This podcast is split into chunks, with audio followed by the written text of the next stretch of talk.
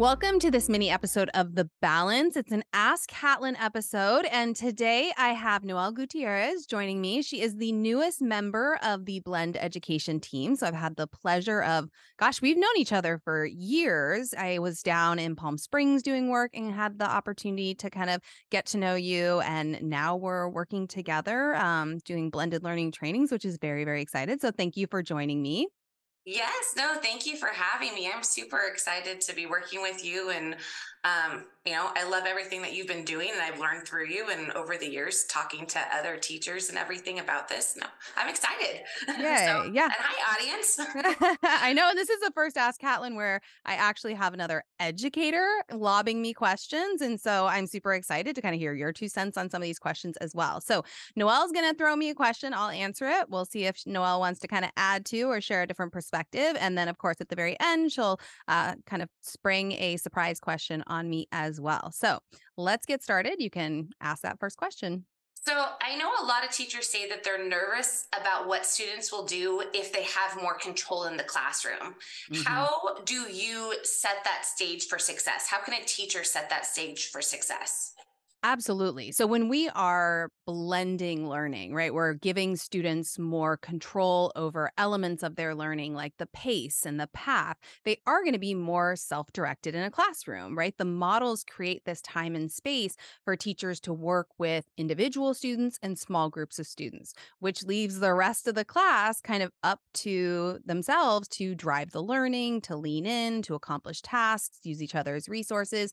And I get that that shifting control from teacher to learner is really scary. So when I train teachers and we're talking about setting the stage for station rotation or whole group rotation or the playlist model, it's a real focus on are you building a classroom culture in which students know exactly what's expected of them and have opportunities to do some soft skill building? So, one of the things that I think a lot of teachers are probably doing right now is whipping up their syllabus, putting a bunch of rules on it, handing it to students when they come that first day and students don't have any ownership over those rules, right? They don't, some of them don't even read through their syllabi for the different classes. And I think that's problematic. I think it's much more success uh, you're going to have much more success if you engage students in a conversation about what should we be doing in this environment, right? We have kids who have been in school for years and years. They have a lot of prior experience. Why aren't we tapping into that? Why aren't we asking them to reflect on moments in school where they felt safe taking risks and engaging in conversation and collaboration? What was it about the space or the teacher or the environment that made them feel comfortable doing that? Let's tap into those those moments. And then what were moments when they didn't feel safe uh, offering an answer or engaging with classmates? What was it about that class or teacher or their classmates that made them not feel safe? And from that past experience, let's identify norms and expectations and agreements that we think are going to keep this classroom feeling safe because ultimately what tra- teachers need to be trying to do is create a learning community, right? A place where all students feel safe taking risks and engaging with each other in authentic ways. And so starting the year and having that be a conversation, a kind of a co-creation of agreements. And I get it. That means some of the agreements for different classes might be different. I think it's worth trying to figure out how to stay on top of the agreements for each class instead of saying, oh, it's just easier for me to give them all the rules and hope they follow them. Oh, I love that. I have to say too, um, I actually have a teacher that I work with at my site who last year started doing station rotation and some more blended learning. And this year she started off with the social contract for each of her classes. So mm-hmm. they were actually a little bit different on expectations.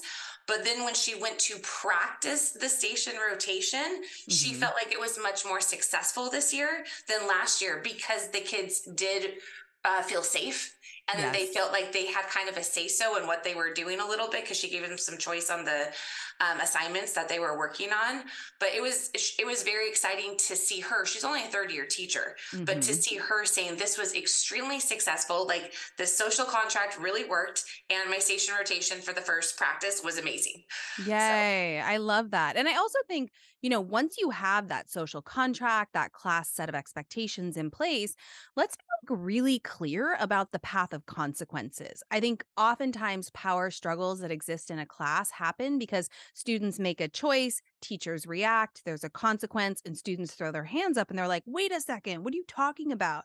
It's like, well, let's be really clear. If there's a misstep in a lesson, station rotation, playlist, whatever the models that we're using, here's what's going to happen. Maybe it's a verbal redirect. If that's not enough, it's a physical move to an isolated space in the room. If that's not enough, now we're having you do a safe space reflection or getting a parent involved and then just be consistent. So for me, it's like class set of agreements, clear path of consequences, clear and consistent. You know, that for me, that eliminates a lot of the issues in a classroom. Oh, those are great tips for start of the school year. Like that's that's exactly that's how you do success set up a successful school year.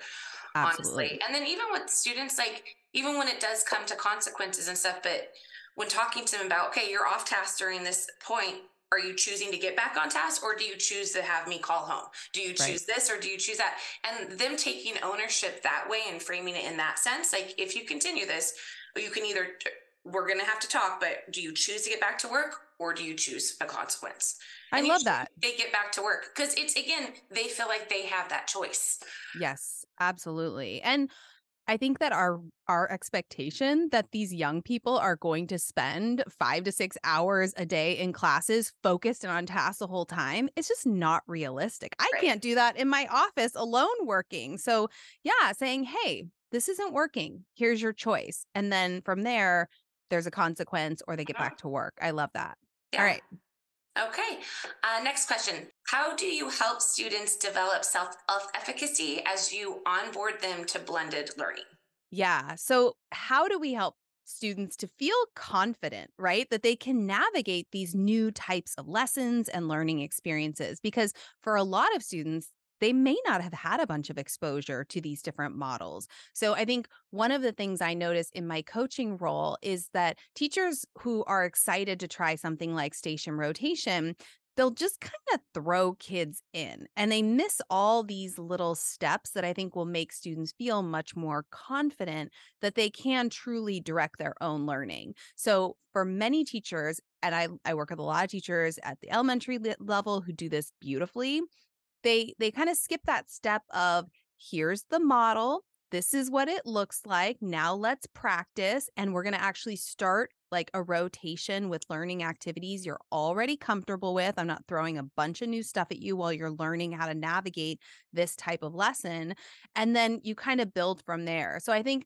so often they're under teachers are under so much pressure to like get through the curriculum and you know keep pace with pacing guides that the idea of like pausing for maybe an entire class and saying, here's how this type of lesson works. And let's physically move between these stations. And let's talk about what it looks like to sit down and read or watch video directions, you know, read text directions, watch video directions. Where are the supplies going? Like all of those little steps. And at, even at the high school level, practicing things like transitioning, practicing things like putting materials away, right? All of those little pieces, they just gain confidence so that hopefully as we start to use these models more consistently, they know what it looks like. They know what it sounds like. They know what their responsibilities are in these different learning kind of modes and they feel more like they can be successful, right? There's no guessing what the teacher wants. There's no like what are we supposed to be doing here? So don't skip those steps. Clear explanations, models, practice start slow No, it's not going to be perfect in the beginning and that's okay students are learning how to navigate these different instructional models Oh, absolutely. And even thinking about when I used to implement station rotation and even working with teachers when I was an instructional coach, like the first time that we practiced something like station rotation, it literally was practicing. And these are middle school kids. These are 13, 14 year old kids I'm working mm-hmm. with, but it's standing up, pushing in our chair, walking to the next station, sitting down. But truthfully, those little tweaks at the beginning of the year, whenever you're starting to implement blended learning, mm-hmm. really do help the kids become successful and they know what the expectations are. Yes. So it eliminates a lot of, um, a lot of those issues. And I know I even wrote a blog that you posted um, mm-hmm. um, on your website that talked about just practicing it the first time. And then that second time practicing it, I love what you just said, something that they're familiar with. because you Mhm. never want to tell kids like oh go do this with something that they've never done so Right. even if they're middle school and high school and i say oh i need you to go use this activity they've never done it and you're working with a small group they're they're going to have some problems and they're going to have some Mhm. they're going to have issues navigating the task themselves so it is it's really important to things that they're familiar with things that they know that they feel comfortable with Yeah, and I I'll tell a slightly embarrassing story. So, I remember I was coaching halftime and I was teaching high school English halftime, and I had been using station rotation. We're like several months into the year at this point. And I remember going from my high school class and their rotations, the transitions were not great. And I had assumed because they can almost operate a vehicle, we don't need to like literally practice what, you know, responding to a cue, packing up our things, standing behind our chair, walking to the next station. I was like, oh, they're high school. They don't need that. Okay, I was super, super wrong. Then I go into the the next day I go into a 3rd grade class with a teacher and I'm the coach in the scenario and his 3rd graders transitioned and it was like under 45 seconds. It was the most organized, precise trans- transition I'd ever seen.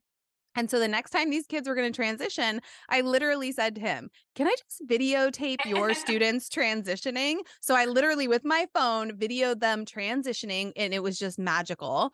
I went back to my class the next day. And before we went into our station rotation, I said, Okay, I need to show you guys something. I, and they watched these third graders transition. And I was like, this is what you're working toward, right? Yeah. And we need to stop right now and really put a transition routine in place and we need to practice it. And I remember because they saw those third graders knocking it out of the park, they were like, "Oh yeah, we don't do it that well." And then they were they were totally down to practice. But it's like it was just that moment of like, "Oh, you skipped a step, Catlin. You didn't practice with them. You didn't have a clear routine. You need to go back to the step 1 and really make sure they know exactly what's expected because it's not fair to get frustrated with them because they're eating up transition time if I didn't really give them a clear strategy and we didn't practice it." Yep, no, it's true. I mean, we forget as they get older, but they're still kids. They still need Yes. that reassurance and to know, and then the encouragement as well Yes. after they do it well. Like, way to go. You know, even speaking of transitions, like a little tip that I learned years ago. Um, years ago when I did station rotation, but I didn't know it was called station rotation um, Mhm. until I like met you and talked about blended learning. But it was playing the last. My transitions are always one minute to thirty seconds, but playing Mhm. the last like clip of a song. Uh-huh. And so when you play the last clip of the song, a familiar song that the kids know, like they start moving quickly because they know the song's going to end soon. So that's even like an extra tip if you need to like make sure your transitions are shorter.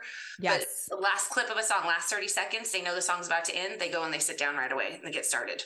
When I was coaching in your district, there was a teacher who used Mission Impossible music Yes. during transitions, and Yep. that just got those kids so fired Yep. up. It was the cutest thing I've ever seen. Yeah, no, as a coach, I gave them, I gave them like Mission Impossible, Jeopardy, like a couple different ones. Like, here you go. I Yeah. did the last minute of, I think, a Weeknd song. Oh my gosh, if so it was the instrumental version, but it helps. Yeah. Okay. Um, let's see. Another question. How do you handle unproductive behaviors in a blended learning environment? I know we touched on that a little bit, but Yeah, I think it's there is that clear path of consequences. So Uh-huh. for me, it's do not ignore bad behavior, right? If you're running a teacher led station, first of all, make sure your furniture is arranged yes. as much as possible so that you have your eyes able to kind of scan the room, even if you're running a small group rotation, teacher led station and a rotation, or meeting one on one for with students for grading, kind of side by side assessments or a conferencing conversation. You want to be able to see the entire class. And if there's somebody doing something that they should not be doing, I would just pull the e brake on my teacher led station or that conversation and call out the student like, what are you doing? What Mhm. are you supposed to be doing? Okay, do that. There's your verbal warning. And then if it happened, I oh again, I always had what I called floater desks up against the wall, kind of on Mm. their own. Every kid has a bad day. Every Right. kid kind of has those moments where they really struggle to interact with students. It might be a student with an IEP for something like emotional disturbance who actually needs in their IEP a safe space apart from a group to be for a period or for a moment when they're struggling. And it might just be a, you know, a kid who just tired or something's going on outside of class and they're they're acting out, right? So you have these floater desks where you can have them kind of separated from a group. They can kind of continue their lesson on their own, the pieces that they can do on their own. And then if the, if it ends there, fine. If they continue to distract from that floater desk, then the next step for me was I would put a safe space reflection on their desk. So Mhm. pause pause what you're doing. I'm putting this on your desk. It's asking you in your own words, what is happening for you right now? How is it impacting me, your teacher, your classmates, yourself? Like, what do I need to know about this situation to better support you? Like, so it gets them really reflecting on and having to kind of complete this reflection form. And then if they had a safe space reflection at the end of that class, they have to talk to me about it. So we have Right. a conversation. I want to hear them, understand what's going on. 90% of the time, what was happening had nothing to do with my class. Right. And then, yeah, and then we troubleshoot how to avoid doing it in the future. Like, what are some Mhm. strategies so this doesn't happen again? And they always knew for me, if in like the same grading period, you had to fill out that safe space reflection twice, then we got a parent involved. Cause now it's like you're, you're, or a family member. We need Mhm. somebody at home to understand that there's this reoccurring unproductive behavior. And it was cute because there was a few moments for sure when a kid had landed in the floater desk and they were about to transition from floater desk to like now you have that space, that safe space reflection for the second time. And I'd be like, okay, this is the second one in this grading period. Are you are you wanting to involve your parents? And you just see them be like, nope. I don't want to get them involved. And they would they would stop the behavior, right? Or they just focus on the work. So for me, that was my path. And it doesn't work for everybody, but having that clear kind of path of consequences, being consistent, and also just like, can we build in a reflective practice? Can we have conversations with kids? Are we communicating with families about what's happening in classrooms? Mhm. It's part of the building relationships. I Yeah. know with my kids, even with some of them, I had what we called quiet passes. So Mhm. they got three a trimester. And if they came to me and handed me a quiet pass, that meant like, please, like, don't, I need to work alone today. I'm having a moment. I'm having a bad day. And so Mhm. sometimes even before they got into class, they would say, like, if we're doing station rotation day, like, here's my quiet pass. Like, I need to work at that floater desk. I need to work separately because Mhm. as they get older they they are learning like i'm trying to stay out of trouble i know that this isn't going well but they're still doing the work but it Mhm. was it was a quiet pass that they that just told me like please don't call me today talk to me later but i Mhm. just need some time away from everyone else i'll do my work and talking to kids about that i think that they appreciated it Yep. especially when i was working with middle school because it just showed them too i cared about them like i cared Yep. we all have bad days some days um, but I also, yeah, I love the idea of the floater desk and then having those self reflection pieces also important. Mhm. I also talked to my kids about when I first would introduce um, the blended learning model station rotation. I would talk to my kids about like I'm working with a small group right now, so this is my time with them. And when Mhm. you're misbehaving and you're t- you're taking my time away from these kids, like I Mhm. also want to give you time when you're with me. So having that conversation with them up front also really did help like minimize a lot of the distractions because again, I would say like my time my Yeah. time with this group they're like, "Oh yeah, sorry." And they Yeah. would get back to work because you just talk about the importance of it. Like I want to Yeah. give you guys all my attention, but I can't do it if I'm having to monitor you in the back of the room when you should be on task with something else. Yeah. And what you're speaking to is something that I think is such an important point, which is we know as educators why we're doing something. We Mhm. understand that using a station rotation design allows us to work with small groups to differentiate instruction or Yep. differentiate modeling sessions, give students feedback, conference about their progress. But they might not understand, like, well, why do I have to do these things by myself? And so really being cognizant to kind of make that why, the value, the purpose of an instructional approach Mhm. visible to them is so critical. And also highlighting, hey, these are the kinds of skills you develop when you are regulating your own behavior and you're driving your own learning. I just think sometimes we skip over that why because we know what it is, but then our kids like don't really value what's happening because they don't understand it. Right. Like, what is the purpose of doing this? Why am I doing this? And the kids, they need to know the why. Like, Yeah. we all need to know the why. I mean, even Totally. with our staff uh, this year, we're talking about what is our why? Why are we educators? And because that Mhm. will help us serve our students better as well. 100%. 100%. Okay. Um, what routines and expectations help you keep your classroom running smoothly?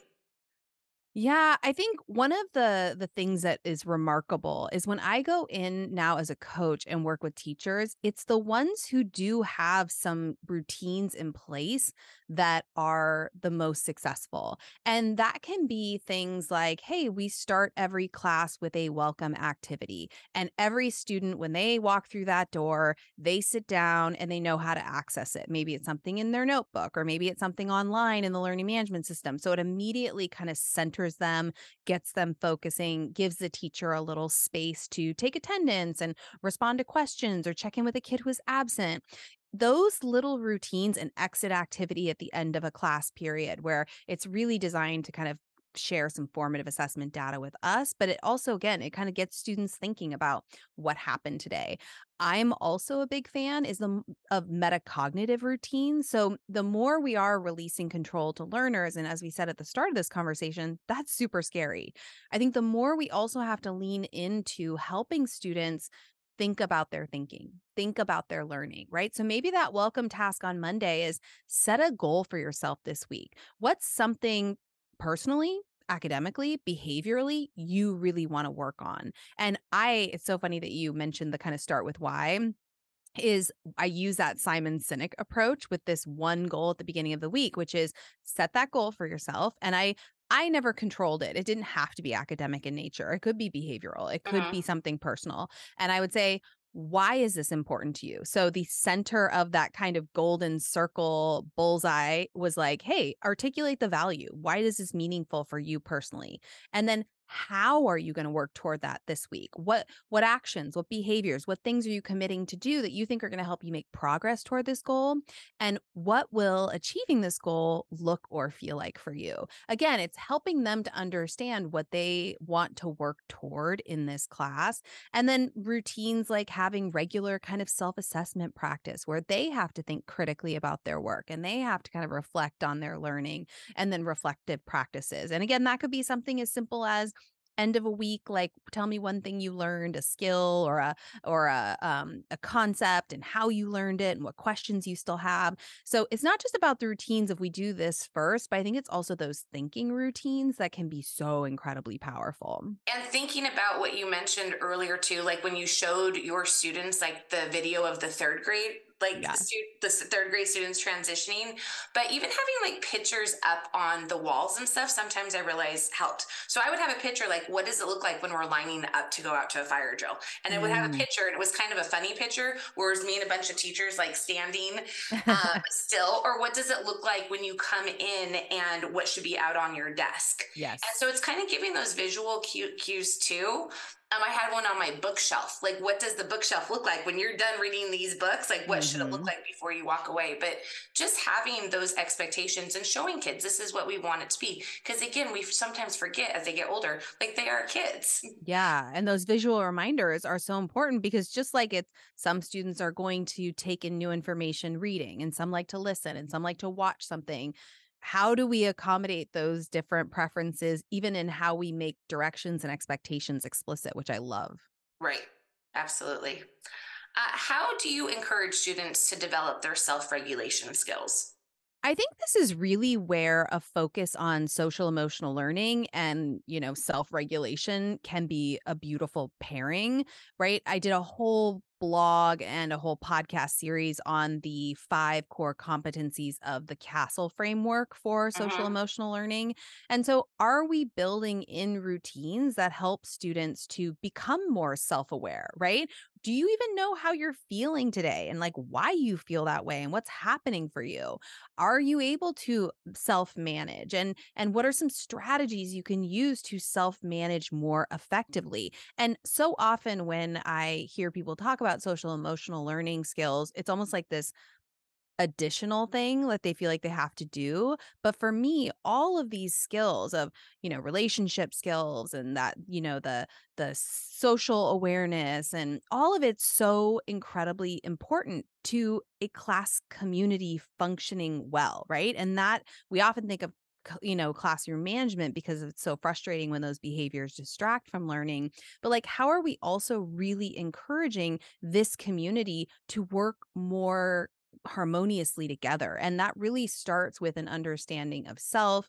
It, it it's developed when we think about how we're building relationships in our class how we're getting students thinking about other people's perspectives. So for me that social emotional learning and figuring out how to integrate some of that skill development into the fabric of our classes and our curriculum can be wildly beneficial to students in terms of their development in their self-regulation skills and their ability to kind of be members of a dynamic learning community.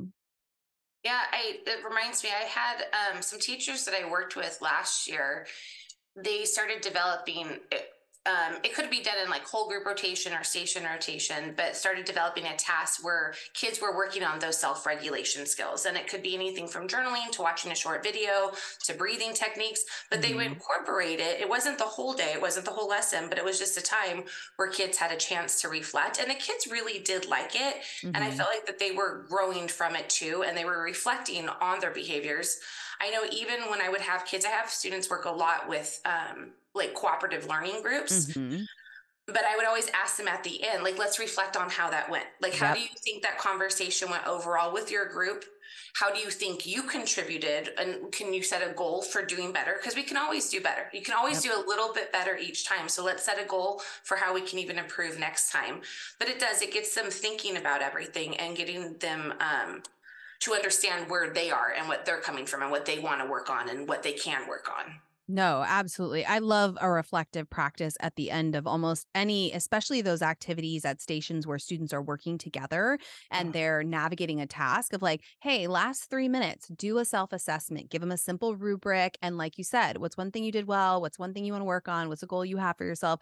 Just getting them thinking about how they're showing up in this class is critical. And I think it's easy to kind of overlook those things or feel like I don't have time for them, but the the time we invest into helping students develop some of these strategies is so worth it. Like I, I can't tell you how many classes I'm in as a coach where the transition between learning activities is like the teacher needs a minute to do something and so they're like okay you can have the next you know 2 or 3 minutes on your personal device and then we're going to transition to the next learning activity and i'm like why not use that as an opportunity to do a body scan, right? Or a breathing technique or something a little bit more centering and nurturing than like now I'm going to zone out on my phone while my teacher right. is kind of getting the next pieces of the lesson in place. So I think even those moments before a transition in a rotation of some kind can be used to just very quickly teach students a technique that hopefully they can carry into their lives outside of school.